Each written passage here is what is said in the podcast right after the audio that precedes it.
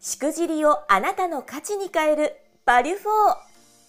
この番組は誰かのしくじりを価値に変えるしくじり失敗にフォーカスを当てた音声チャンネルバリュフォーです起業家2人が毎回業界問わず多様なゲスト経営者をご招待します教科書に載らない過去のありえないしくじり体験や経験を一歩踏み出したいビジネスマンに向けて面白おかしく深掘りします誰かのしくじり体験をあなたの成長の種に変え背中を押す世界初のしくじりにフォーカスを当てた音声チャンネルですでは前回前々回に引き続きゲストは合同会社夢組 CEO 成田ドーム社長ですよろしくお願いいたしますはい、よろしくお願いします。オリンピック前とオリンピック中といろんなしくじり体験をお話しいただきましたはい、なかなか面白かったですねこれねありがとうございます。また最後じゃあもう一本ですね、はいせっかくなんでしくじり体験をお話しいただければなと思ってますけども、はいよろしいですかはい、もちろんです。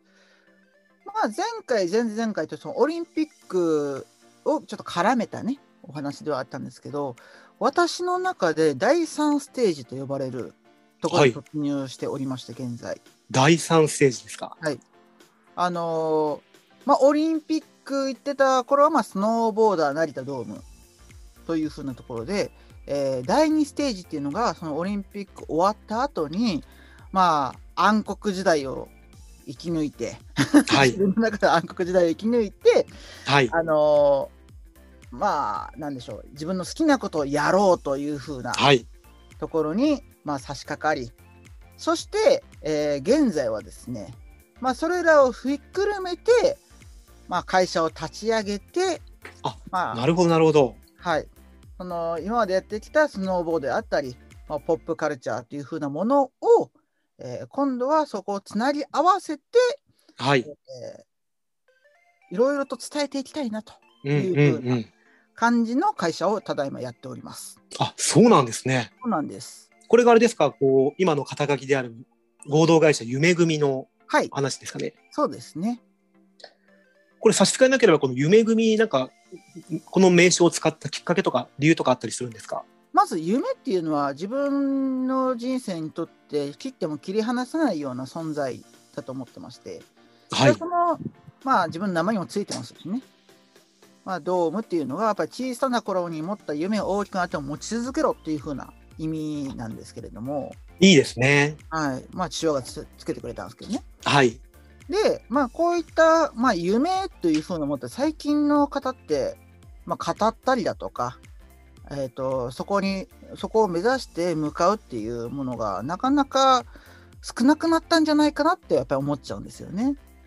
確かにこう夢を語ることが、なんか、ダサいとか、えかっこ悪いとか、なんかそういう風潮ありますもんえね風。潮がね出てきたのでそれは違うなと思っててはい。だって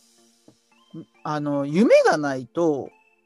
楽しくないですしはい。生きる目的っていう風なものを見失いあ見失いがちはい。になっちゃうんじゃないかなと思うんですうよねん。。うん。でじゃあ今度はそれは自分だけじゃなくて、えーまあ、自分まあ息子がね、まあ、2歳なんですけど、あ、そうなんですね。はい、息子いるんですけどその息子にも引き継ぎたいなと。あ、めちゃめちゃ素敵じゃないですか。ええでまああの自分の息子にも夢っていう漢字をつけようと最初思ってはいたんですけれども、はい。ドームという漢字がですね、漢字というかまあ、この響きといい、はい。 漢字といい、これ以上はないなと、確かにそうですよね。えー自分の中で思ったんですよ。はい。であれば自分の名前以上のものをつけてあげたいにもかかわらず、つけれないなと、はい。って思ってしまったので、あの、夢の次に好きなこと、あの、漢字ってなんだろうと思って、音という、あ、音。はい、ちょっと音をつけた名前にしたんですなるほど、はい。はいなのでまあまあ夢っていう文字はついてはないんですけど音ってあのー音楽ってあまはい、はい、はい。あ夢や感動とかを与えるようなものでもあるなと。うん。確かに音によってこう、気持ちの変化とか変わってきますもんね。そうですね音楽だけじゃなくて、まあ、心音だったりだとか、うんスキーだとかね、まあ、そういったいろんなものに使われるので、まあ、じゃあ音っていう言葉を使いあの使いたいなと思って自分の息子には音という漢字を入れた名前にしております。あ、そうなんですね。そうなんですそんじゃあ、あれですか、夢のところから息子さんのために何かできないかなっていうところがあっての、その後、なんか続くんですかね。はい、続きます。で、はいえーまあ、今までポップカルチャーっていうふうな感じはやってはいたんですけれども、そこだけじゃないなと。はスいマートボードをやっていたっていう経験も、やっぱり生かしてあげたいなと思ったわうけでん、す。うん。となってくると、それをひっ,、まあ、ひっくるめるっていうとおかしいんですけど、まあ、アウトドアというふうなものにちょっとはい、目を向けまして、はい、あとまあ自分自身が携わってきたスノーボード。これもアウトドアの一環ですよね。というふうな、こういったまあ業界への恩返しも含めて、まあうーん地方創生、まはあい自然のある場所はい。へ戻ったというふうな原点回帰ですかね。なるほど、なるほど。はい。あ、面白いですね。ええはい、今まで、その、まあ、秋葉原の方に住んではいたんですけれども、はい。まあ、そういったポップカルチャータレントとしてうんね、、うん、うあのん。やる上で秋葉原の方住んではいたんですけどちょっとあのーまあ息子の子育てには向かないなと思った んです。確かに、あの、ええあまり向かなそうなところですそようでね、す秋ね。葉すぐ原。近くに東大がありますけど、ありますね。勉学いやそこでじゃなくてそこじゃなくてもよくないみたい なはい。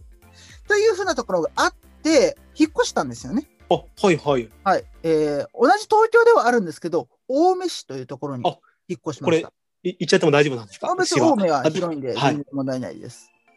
青梅市に引っ越しまして。結構自然豊かですよね、青梅って。そうなんです。もう緑たくさん、はい川すぐ流れてる。ですよね山もある。うん、うん。もう最高の場所で、まあそういったところに引っ越したっていうふうなところも、まあ地元の方とのつながりあったりだとか、やっぱり、はい。あのー、まあ、核家族というふうな社会になってから、横とのつながりってすごく希薄してる部分があると思うんですよね。そうですね。でそれが、まあ、こういった、あのーちょっと離れたことによって横とのつながりっていうのはすごいつながりが深いなっていうふうに感じています今たうん、うん、うん。だ一つ、